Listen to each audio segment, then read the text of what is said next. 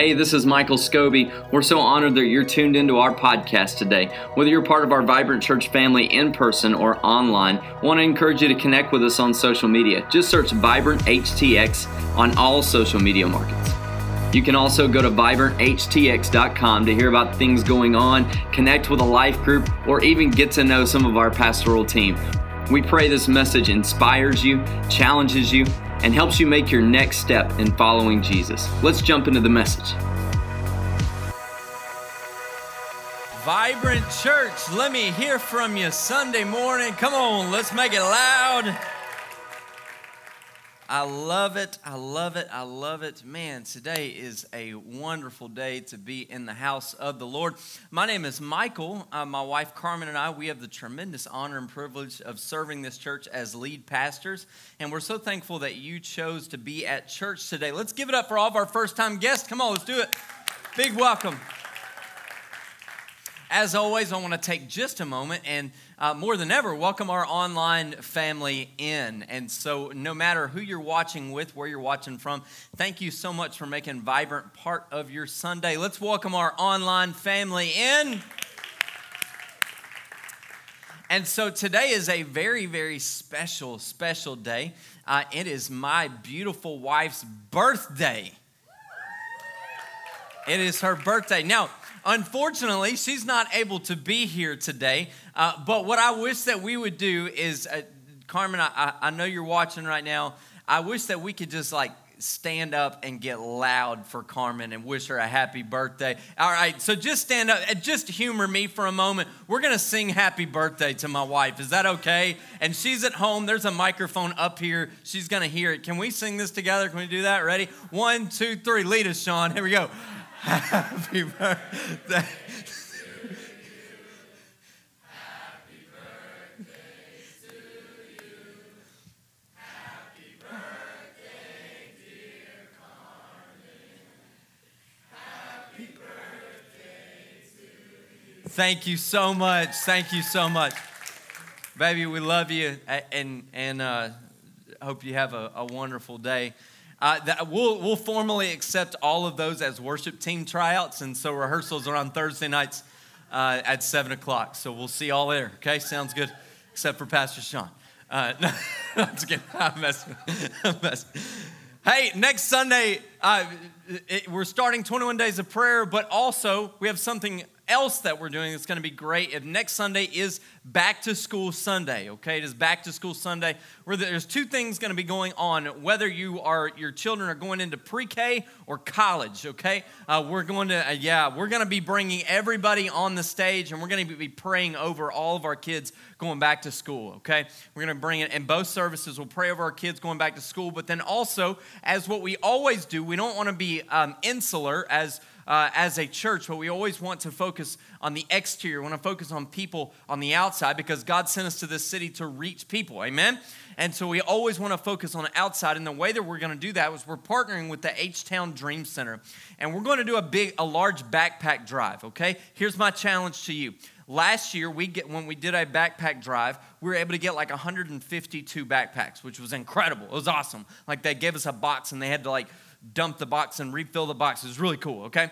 Here's what, is, here's what I'm saying. We've doubled as a church since then, more than doubled. I want to challenge us to double that number and go to 300 backpacks and do it by next Sunday. Can we do that? All right. Here's the thing. I need you to go to the store this week, go get as many backpacks as possible. Look on our social media. There's going to be a, a, a two different school supply list one for young children, one for older children. Go get one of those lists and go fill those backpacks up with stuff, okay? All right? Now, I will, I will tell you this typically, neutral backpacks are the best. So, like Peppa Pig, as cool as Peppa Pig is, let's maybe just kind of leave that one at the store. You know what I'm saying? Let's go with more neutral. That way we can go for boy, girl, and, and let's do that, okay? So, can we get 300 backpacks by next Sunday? We can do it. I'm in. I'm, I'm, I'm going with you. Let's do it. Let's do it big. Amen. So, we're starting a brand new season and a brand new series of our church here The season of our church will actually be the most unique season that we've experienced yet uh, at, you know, two years into our church. If this church knows anything, it knows about uh, transition and, and change and, and uh, because we're growing so quickly because we can't really, uh, we can't remain the same, right? And so soon the walls of this building will be completely knocked down and we're going to begin the process of building what was prophesied from the day that we launched Vibrant Church. As we move into this construction expansion, I do want to once again remind you and encourage you uh, to give us grace as we move through this season. When I tell you walls are going to be knocked down, I mean, I'm talking like that wall and that wall and there will not be many walls left initially, and then they'll get started working. But I want to encourage you to give us some grace in this season. I, I promise you two things when you show up every Sunday morning you will experience safety and excellence safety and excellence. Your kids are going to experience safety and excellence. We're going to be building temporary walls so you'll know where to go when you get here and checking your kids in a safe way. Safety and excellence, I promise you those things. Our team is working diligently to make this happen. But in this construction season, there are some things that we have to do that are uncomfortable, right? I would love to tell you uh, that, you know, they're going to build everything around us. We're never going to be inconvenienced. And then you'll show up one Sunday and boom, our space will be doubled and it'll all be done. And we don't, there's nothing, no uncomfortability to it. But that's just not the case, right? There's going to be some walls knocked down and the stage lights are not, you're going to show up some Sundays and you know, that, you know, that the sound system is going to be portable and we're going to have electric drums instead of these drums. You know, there's just going to be some things that are different than what they are right now. That doesn't mean that they're worse, it just means that they're different. It's part of the process. Here's where I want you to I want you to get this as we go into this series and the season. The process unveils the promise. The process unveils the promise. Anytime in your life when God gives you a promise, there'll be a process that's attached to it. You can't get the promise without the process. Okay? No matter what is going on in your world. You cannot get the promise without the process. And I think that's what so many times in our culture today, we live in a microwave culture that okay, God promised me something. I expect it tomorrow at 6:15 a.m. when my alarm goes off. And that's typically not the case. There's a lot of 6 a.m.s between the when you get the promise and the promise comes to, to fruition, right? And so I want you to understand that the end goal of the promise makes the process worth it.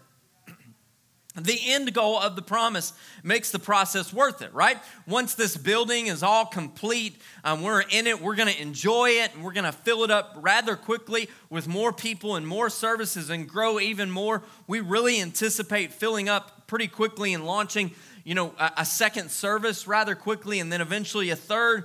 And we anticipate thousands of people being able to call Vibrant Church home within the next, not long from now okay? We anticipate that. A few months ago, um, I preached a series called Kingdom Code where we really leaned into the Holy Spirit and why He's important in our lives. And, and, and it's very, I, I, this series is kind of the, it's essentially going to be a sequel to that series. Everybody loves a good sequel, right?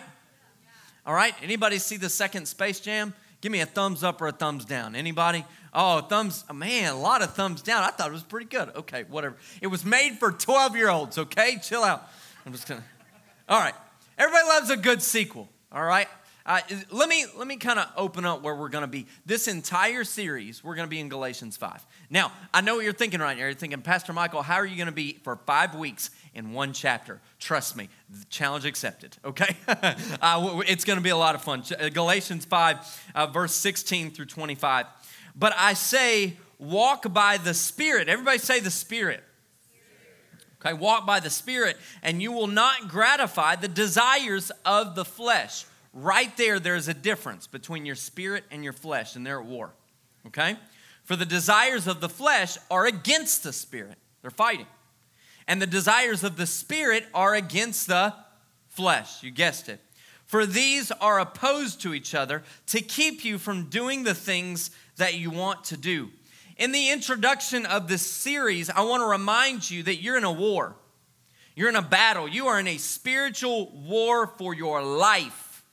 It happens every moment of every day, and it's a war between your flesh and your spirit. They are opposed to each other, and they're, they're, they're keeping you from doing the things that you want to do. They're opposed to each other, right? Your spirit naturally is going to lean in towards serving God. The Bible puts it this way God sets the eternity on the heart of every man. God naturally puts an instinct within your spirit to draw close to the Lord. Whether you know it or you like it or you accept it, there is a pulling back towards God. But then the other side is your flesh naturally wants to please the flesh.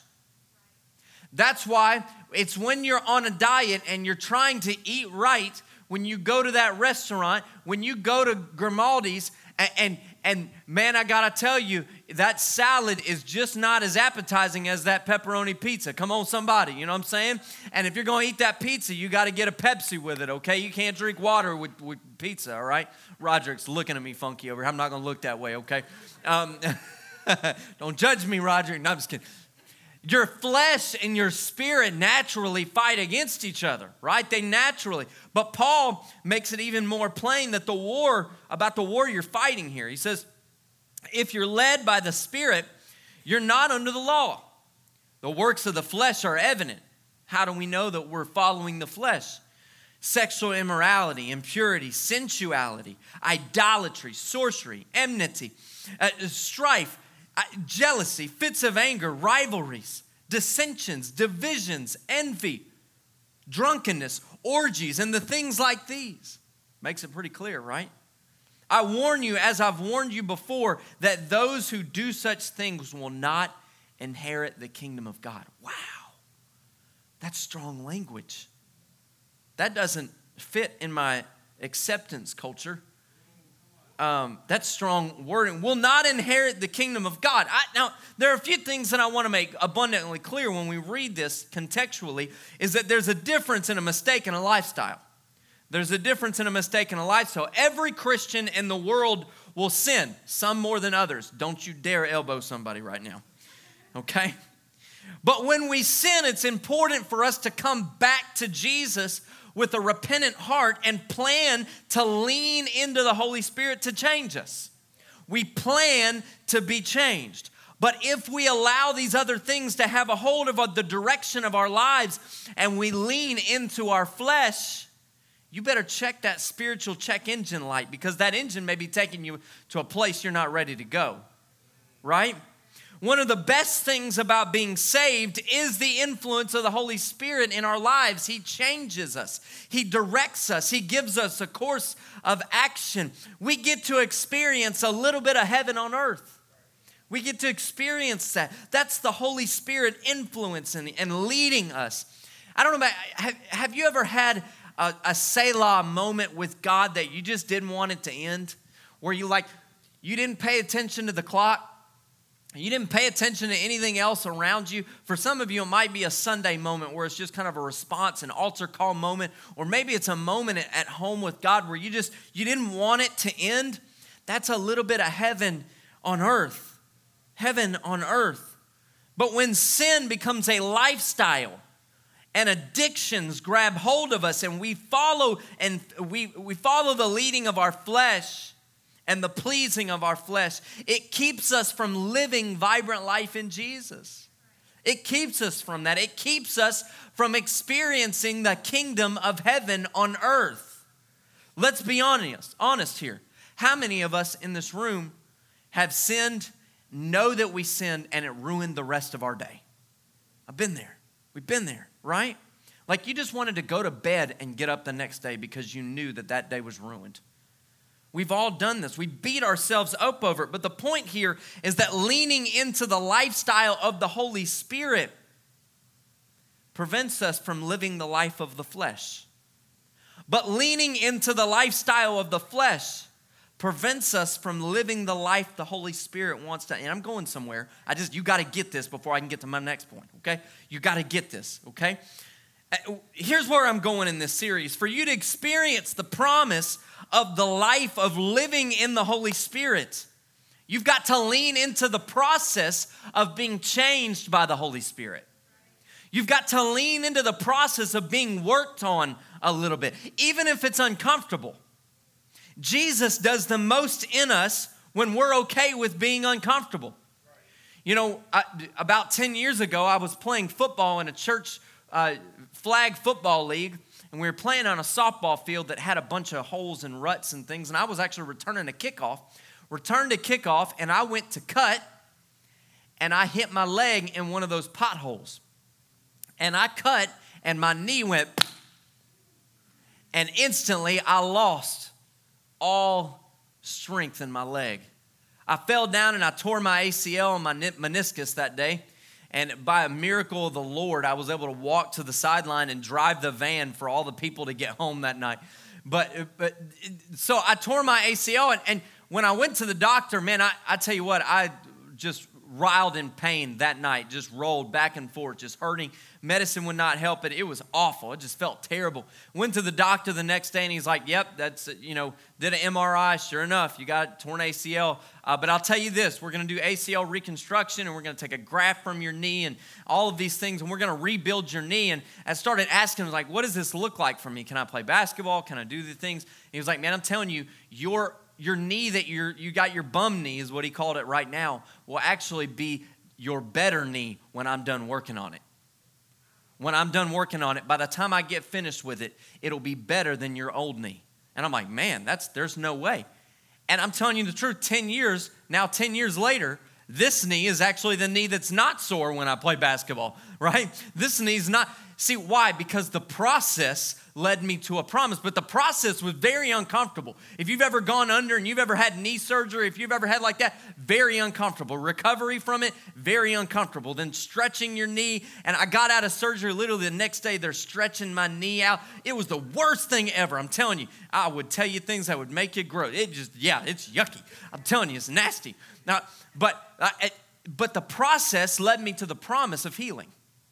There's a process there. There's a process. This building won't happen without construction process. But when the process is worked, the promise is delivered. Now, we've talked about all of this, about what, you know, the things keeping the Holy Spirit from working in your life and what's going on in you. Now, let's look at the other side. What happens when the process is worked? What happens when we allow the Holy Spirit to work in us? What happens when we're under construction spiritually? Verse 22. But the fruit of the Spirit, everybody say the fruit of the Spirit is love, joy, peace, patience, kindness, goodness, faithfulness, gentleness, and self control. Against these things there is no law. And to those who belong in Christ Jesus have crucified the flesh. We won the battle. We're killing the flesh. We're, big, we're winning this battle and its passions and desires. If we live by the Spirit, we win the battle. Let us all keep in step with the Spirit. The last step, the last statement of that is key. If we live by the Spirit, let us keep in step with the Spirit. when I was in high school, I was in marching band. Any of my band nerds in here? Any of my band people? Okay, all right, like four of y'all. That's cool. I was one. Uh, I was in drumline, but we could spend hours uh, making sure in practice in 100 degree heat, making sure we rolled our feet just right, or we crab walked without our drum bouncing. Why? Why did we work on all that? Have y'all ever seen a bad marching band? Not for very long, you didn't. You went to the concession stand. You know what I'm saying? Like, you didn't watch one for very, very long, right? We've all seen a bad one. You wanted to be the best, right? You want to be the best. And, and so, alignment Alignment with the Spirit, alignment creates release. Okay? Release. Alignment creates release. There's a peace in your life that comes from alignment with the Holy Spirit. There is peace in your life that comes from it. You won't get it any other way. You won't get you won't you won't find it in anything you can find in the world. You'll only find that peace from alignment with the Holy Spirit. Here's the great thing about this word is that he gave us symptoms of when the Holy Spirit is working on us. I know symptoms is not a good word right now, okay? But I want you to go with me, okay? He gave us symptoms of when the Holy Spirit is working on us. You'll be able to see progress on this building when the building's every week. You're going to see the new walls, new, you know, new things coming in, new, you know, all things, and it'd be a lot of fun to see the process. It's going to be beautiful, but you'll be able to see the process also in your life when the Spirit is working on you. How? You'll see love, joy, peace, patience, goodness, faithfulness, gentleness, and self control. These will naturally exude from you. I've had people ask me before, Pastor Michael, I want to be a healthy Christian, but I just don't know what how. I don't know how to do it. What does that look like? That right there. Love, joy, peace, patience, good kindness, goodness, faithfulness, gentleness, and self-control. That is what it looks like. The fruit of the Spirit is not what we can make ourselves do for a moment, but what God makes us to be for a lifetime. Every week in this series, we're going to kind of break down what these fruits of the Spirit look like in, in our lives practically. The goal here is to see the fruit every day in your life. That's the goal here. I want you to see that. But today, opening up, we're going to focus just on one fruit because it's probably the biggest of all of these. It's, it's the first one. It opens the door for the rest. And, and that fruit is love. Everybody say love. I know it's August and, and I'm preaching about love. I know uh, but hang with me. So, uh, love is something that we all want, we look for, and we desire, but many of us struggle to live it out. We struggle to live it out. It's easier to absorb than it is to exude. It's easier to absorb than it is to exude. Mother Teresa said the hunger for love is more difficult to remove than hunger for bread. There are three points about this, this spiritual love that I want to make to you, and, and they're going to put them on the screen, but you can write them down, take a picture of the screen, however you want to do that. But number one is that we have the capacity to love because of the image of God. We have the ability to love because of the image of God. I want you to recognize this. In 1 John uh, chapter 4, verse 7 through 8, dear friends, let us continue to love one another, for love comes from it's okay. We get, we're a talk bad church, right? Love comes from, right. Anyone who loves God is a child of God and knows God. But anyone who does not love God, uh, whoever does not love, does not know God, for God is love. Now, there's another translation there that actually reverses those words. Instead of God is love, it says, because God is in the beginning, right? He technically can't be anything. Anything is actually describing him, right? So, love is from God. If you're looking for an accurate picture of what love is, it's God. It's what God is made of. Many of our world's problems exist today because people have been looking for love outside of God. Now, I could sing a song right now, but I won't do it, you 90s kids. Uh, and so, love is not a feeling or a song, though. It's a fruit that is naturally grown in us to being discipled in Christ. Show me a person that knows how to love well, and that's, that's a person that's been with Jesus. I can tell. Love is built from the characteristics of the Lord. We are made in His image. Our natural image, or the building blocks of who we are, is love. When you were made, you were made in the image of God. The image of God is love. So let's put all of this together. You were made in the image of God. The image of God is love. So the image of you is love. God made you naturally to love people. God made you naturally to love. It's who you were made to be.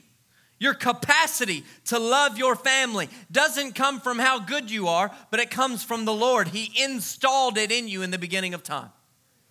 He installed it in you when you were a baby, when you were born, when you came out of the womb. You came out with the ability to love. That's why you gave your mama such good snuggles. Come on, somebody, right?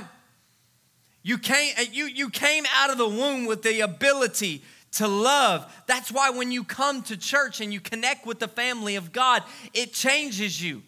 Well, Pastor Michael, I just don't understand it. There's a drawing to me. Every time I leave church, I just can't wait to get back. There's a love that is in you that is being brought out and accentuated when you're connected to the family of God. It's being, it's being accentuated. You rub off on people and it connects, and this it makes sense. Number two, Love is the highest of all fruits and the soil from which other fruits grow. Love is a miracle fruit. Love is a miracle fruit. It is something that the Lord gave us to show uh, the most understandable characteristic of God Himself. The most understandable characteristic. When we dig into 1 Corinthians 13, this is called the love chapter, okay? If you want to know what love is all about, you've probably seen some of these quotes at your local Hobby Lobby. Um, uh, in chapter 13 of verse 1, it says, If I could speak all the languages of the earth and angels, but I didn't love others, I would be only as a noisy gong or a clanging cymbal. If I had the gift of prophecy and I understood all of God's secret plans and possessed all knowledge, and if I had such faith that I could move mountains, but I didn't love others, I would be nothing. If I gave everything to the poor and even sacrificed my body, I could boast about it. But if I didn't love others, I would have gained nothing. I want you to recognize there that loving people is separate from doing for people. Loving people is separate from doing for people. Love, what is love? How, let's, let's live this out. Let's be practical. Love is patient. Love is kind. Once again, we're seeing connection and correlation with these fruit of the Spirit, right? It's patient and kind. Love is not jealous or boastful or proud or rude. It does not demand its own way. It is not irritable. It keeps no wrong or no record of being wrong. It does not rejoice about injustice, but rejoices whenever the truth wins out. Love never gives up, never loses faith, is always hopeful, and endures through every circumstance. In other words, love is nothing like any politician you've ever met. Praise God. Prophecy, y'all can amen that. That's okay. Okay. Uh, prophecy, I'm going to move on. Y'all are uncomfortable. It's all right. Prophecy and speaking in an unknown languages and special knowledge, gifts of the Spirit, will become useless. Well, you don't know how talented I am. I, I don't care how talented you are. I'll take somebody that loves people over someone that's talented. One of my favorite things about my team that I get to brag to my friends about, okay? I know it's not holy to brag. I know I just read that, but I'm to brag to my team. I, I brag, brag to my people about my team about how much they love people. Talent will come and go, but we love people. Nobody to love people like we love people. This, this is what we live for. Prophecy and speaking in unknown languages and special knowledge will become useless, but the, the love will last forever. Three things will last forever faith, hope, and love, and the greatest of these is love. Some of y'all got that. You're in kitchen. Uh, uh, so, as Christians, I want you to recognize that we've been called to love differently than the world. We've been called to love differently. The world's way of love is what you do. It's what you do. That's why sex sells. It's truth. People confuse the love they want and need the love, the love that they experience in the world, they confuse that with the love that is God ordained. The world's love becomes about what you do, and so sex ends up becoming equal to love, and everything becomes about sex because it equals that. That's why our world is ran by money and sex. That's why some of the biggest issues in our culture today money, and sex. Some of the biggest issues in marriages money and sex. Love is not about what you do, it's about what Christ's love is, says it's about who you are. It's what naturally springs up from you. I want you, I want you to, let's go back to this, this right here. Love is patient, it naturally exudes from you. Love is kind, it naturally comes out. Love is not jealous or boastful or proud or rude. You know, when you go outside, I, naturally in the summertime, I don't know one person that's going to go outside and not sweat, right? Naturally, sweat is going to come from your body, and eventually, you stay out there long enough, you're going to need a you're going to need a bath and some extra deodorant. Praise God, okay? Right? It naturally comes from your body. When you experience this fruit of the Spirit of love, you naturally, it comes out of your body and you cannot help it. It naturally exudes from your spirit. When you walk into the room, people go, Oh, oh, they're here. Oh, I can't wait. Let me go hug their neck. I can't wait. Is it, is it naturally exuding from your spirit? It does not rejoice about injustice, but rejoices when the truth wins out. Are you happy when you get your way, or are you happy when truth wins? Love never gives up, never loses faith, is always hopeful, and endures through every circumstance. What is love looking like in your life? Is it about the things that you do? This is how you know that you're under construction. When, you, when you're done wrong, but you still love. This is how you know when you're winning that battle of your flesh because when you're done wrong, you want to fight back. You want to retaliate. We're living in a world that retaliates and retaliates and retaliates. You know you're winning this warfare when you're able to not retaliate and still love when they did you wrong, when you were right. When, uh, this is how you know when you're under construction, when you're mocked and you're made fun of, but you still love. When they're rude and they speak down to you and they talk about you, when you walk up on that conversation at work and you know it was about you, but you still love. Life isn't all together and, and, circumstances have come against you, and you feel like, man, I just can't get ahead in life but I still love. That's how you know the fruit is coming out. Number three, love is not an option, love is a command. Command. John chapter 13, verse 40, 34 and 35. So now I'm giving you a new commandment love each other. Just as I have loved you, you should love each other. Your love for one another will prove to the world that you are my disciples. We used this verse one year, two years ago, not one year, two years ago in our team launch, in pre in pre-launch. What sets this church apart is not going to be our production. What that's not going to be music. We want to be excellent in all the things. It's not going to be our building. It's not going to be. I mean, what is going to set us apart from anything in the world? Somebody could go down to main event and get. You know, they can go play games with their kids. We're not. You know, we don't have video games in there for your kids. What is going to set this church apart is the way we love. The what is going to set you apart individually as a Christian is how you love people. And once you get that, you'll recognize, you'll be able to live this out. The way you love people. I, I, want, I want to make a visual illustration here, and, and, if our media team can help me. In Palestine, there are two seas, and, and two seas.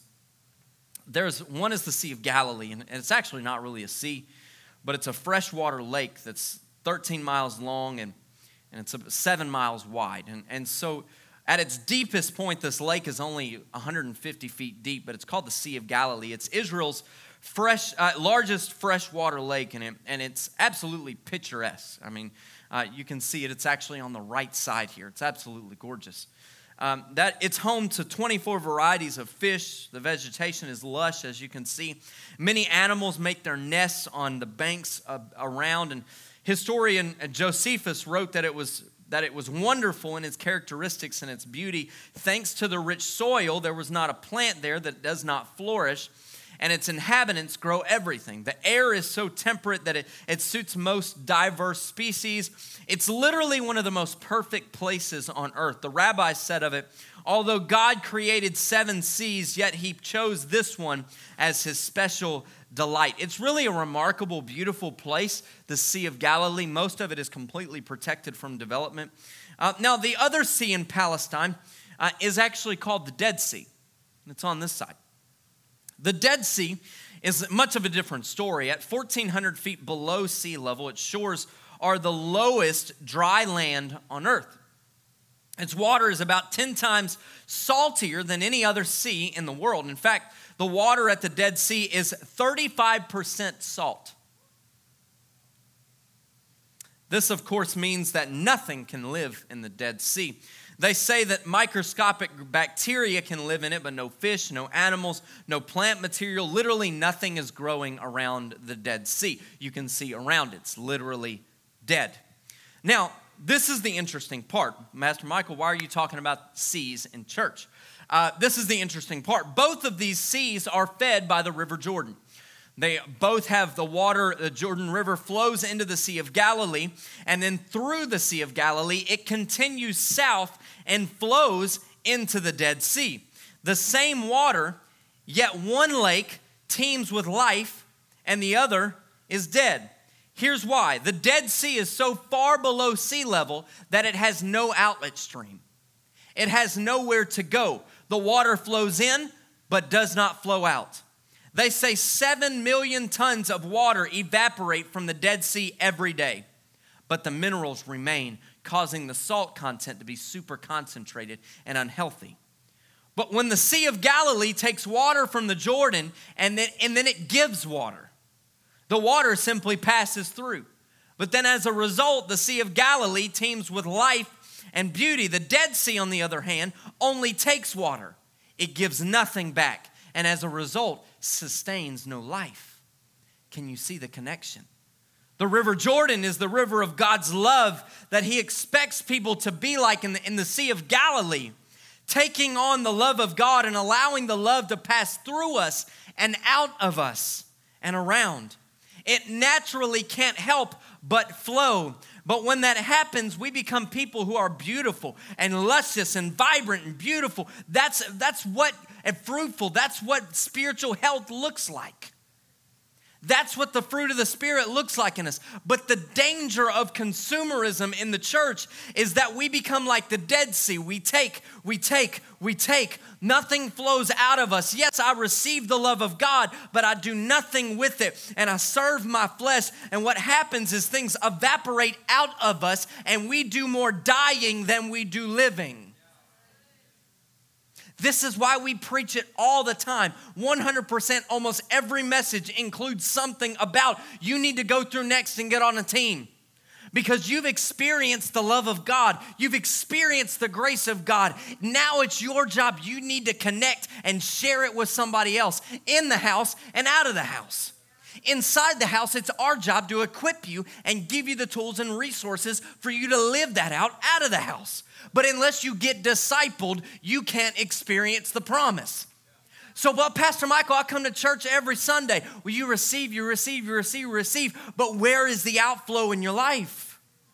If you want to be healthiest spiritually, you need to be serving other people. It's not about what you do, though. It's about who you are. Who you are leads you to what you do. Today is my wife's birthday, and I told my kids this weekend, Sunday is mom's birthday. What did they naturally want to do? They wanted to make her handwritten cards, not because I told them to do so, but it's because of who they are. They love their mother, and that leads them to what they do. It leads them to what they do. If you want to be healthiest, if you want your finances to be healthiest spiritually, you need to be tithing. I know it's real quiet. Y'all can hear the squeak in the floor right now. Why? Because when we all we do is take, take, take, take, take, take, and there's never an outflow back into the Lord's kingdom, we're doing more dying financially than we are living. It's the truth. You don't want your bank account to look like the Dead Sea, but when we tithe unto the Lord, He always provides. Amen.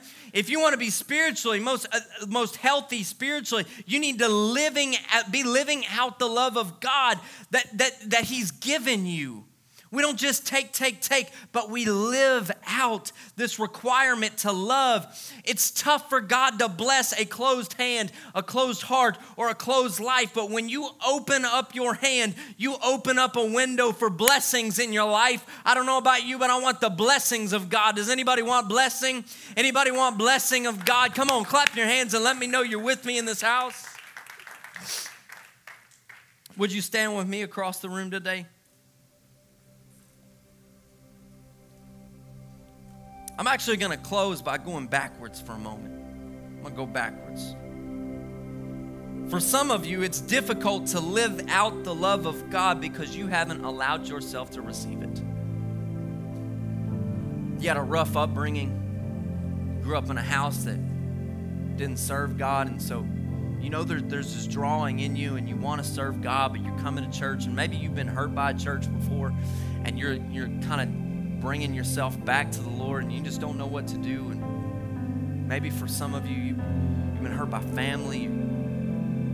Some of you you've got self-confidence issues and it's like I, I don't know that God loves me. I don't know how that I can accept God's love.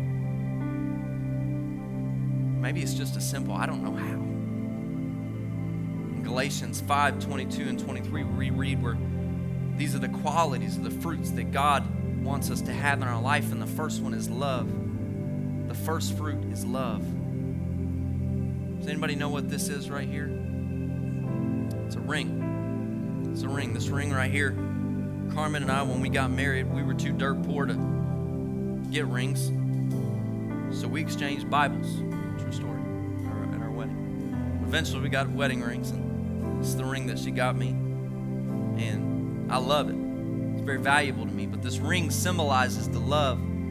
When two people love each other, they give each other a ring in marriage. Why do we use rings? Rings often are made of precious commodities, precious metals, or gold or silver. This, this, the reason why is that this love is very precious. It's one of the most precious things that we can ever have. But also, this ring is also 100% round. There's no beginning or end to the ring. That's because our love is supposed to be like God's love. Our marriage, it's eternal. The Bible says in Psalm 105 that God has loved us since we were even before we were even born, and He will always love us. The Bible says in Romans 8 and 38 and 39 says nothing will ever separate you and I from the love of God. See, God wants us to love him with a never-ending love. Also, he wants us to love others in the way. But the point I want you to make to I want you to get today is that this ring is very representative of God's love for you. This this this ring is represented. You don't know how God could love you after you've been through all that you've been through in your life. You don't know how God could love you after you sinned like you did. Let me tell you, not only does He love you now, but He loved you then, and He's going to continue to love you in the future.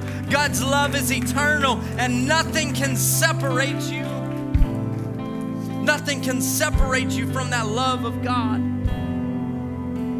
Some of you in this house, you you've you're feeling that pull and that urge, and, and you just you need to surrender your life to Jesus and allow that love to baptize you with a revival, baptize you with, with, with a, a spiritual renewing. For some of you, you need to experience the Holy Spirit for the first time. You need to experience a freedom that comes in worship for the first time. But it begins by praying a prayer of surrender, a prayer of recognizing the love of God is so strong. You can't exude what you never take in. That fruit of the Spirit is love. It's the greatest of all of these. But for you to do that, the first thing we've got to do as a church is recognize the greatest love of all, and that is the love of Jesus. That is the love of Jesus. Amen. Every head bowed, every eye closed across this room.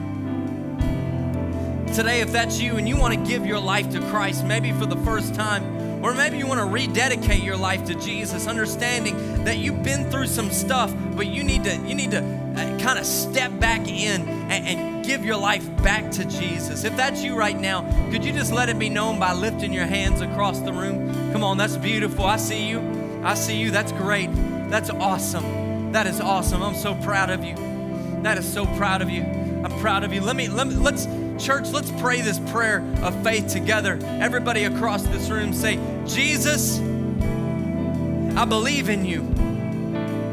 I believe in your love, that it's wonderful, that it's great, that it's eternal, that nothing could ever take it away.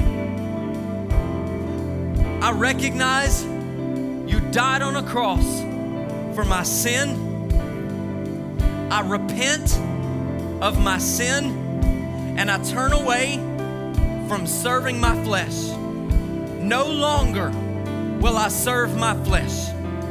I want to go all in to what you have for me. I need all that you have for me. I accept you as my Lord and Savior. You rule my life. I surrender to you in Jesus' name. In Jesus' name. Amen, amen, amen. Come on, church. Right now, can we clap our hands and let's celebrate everybody together?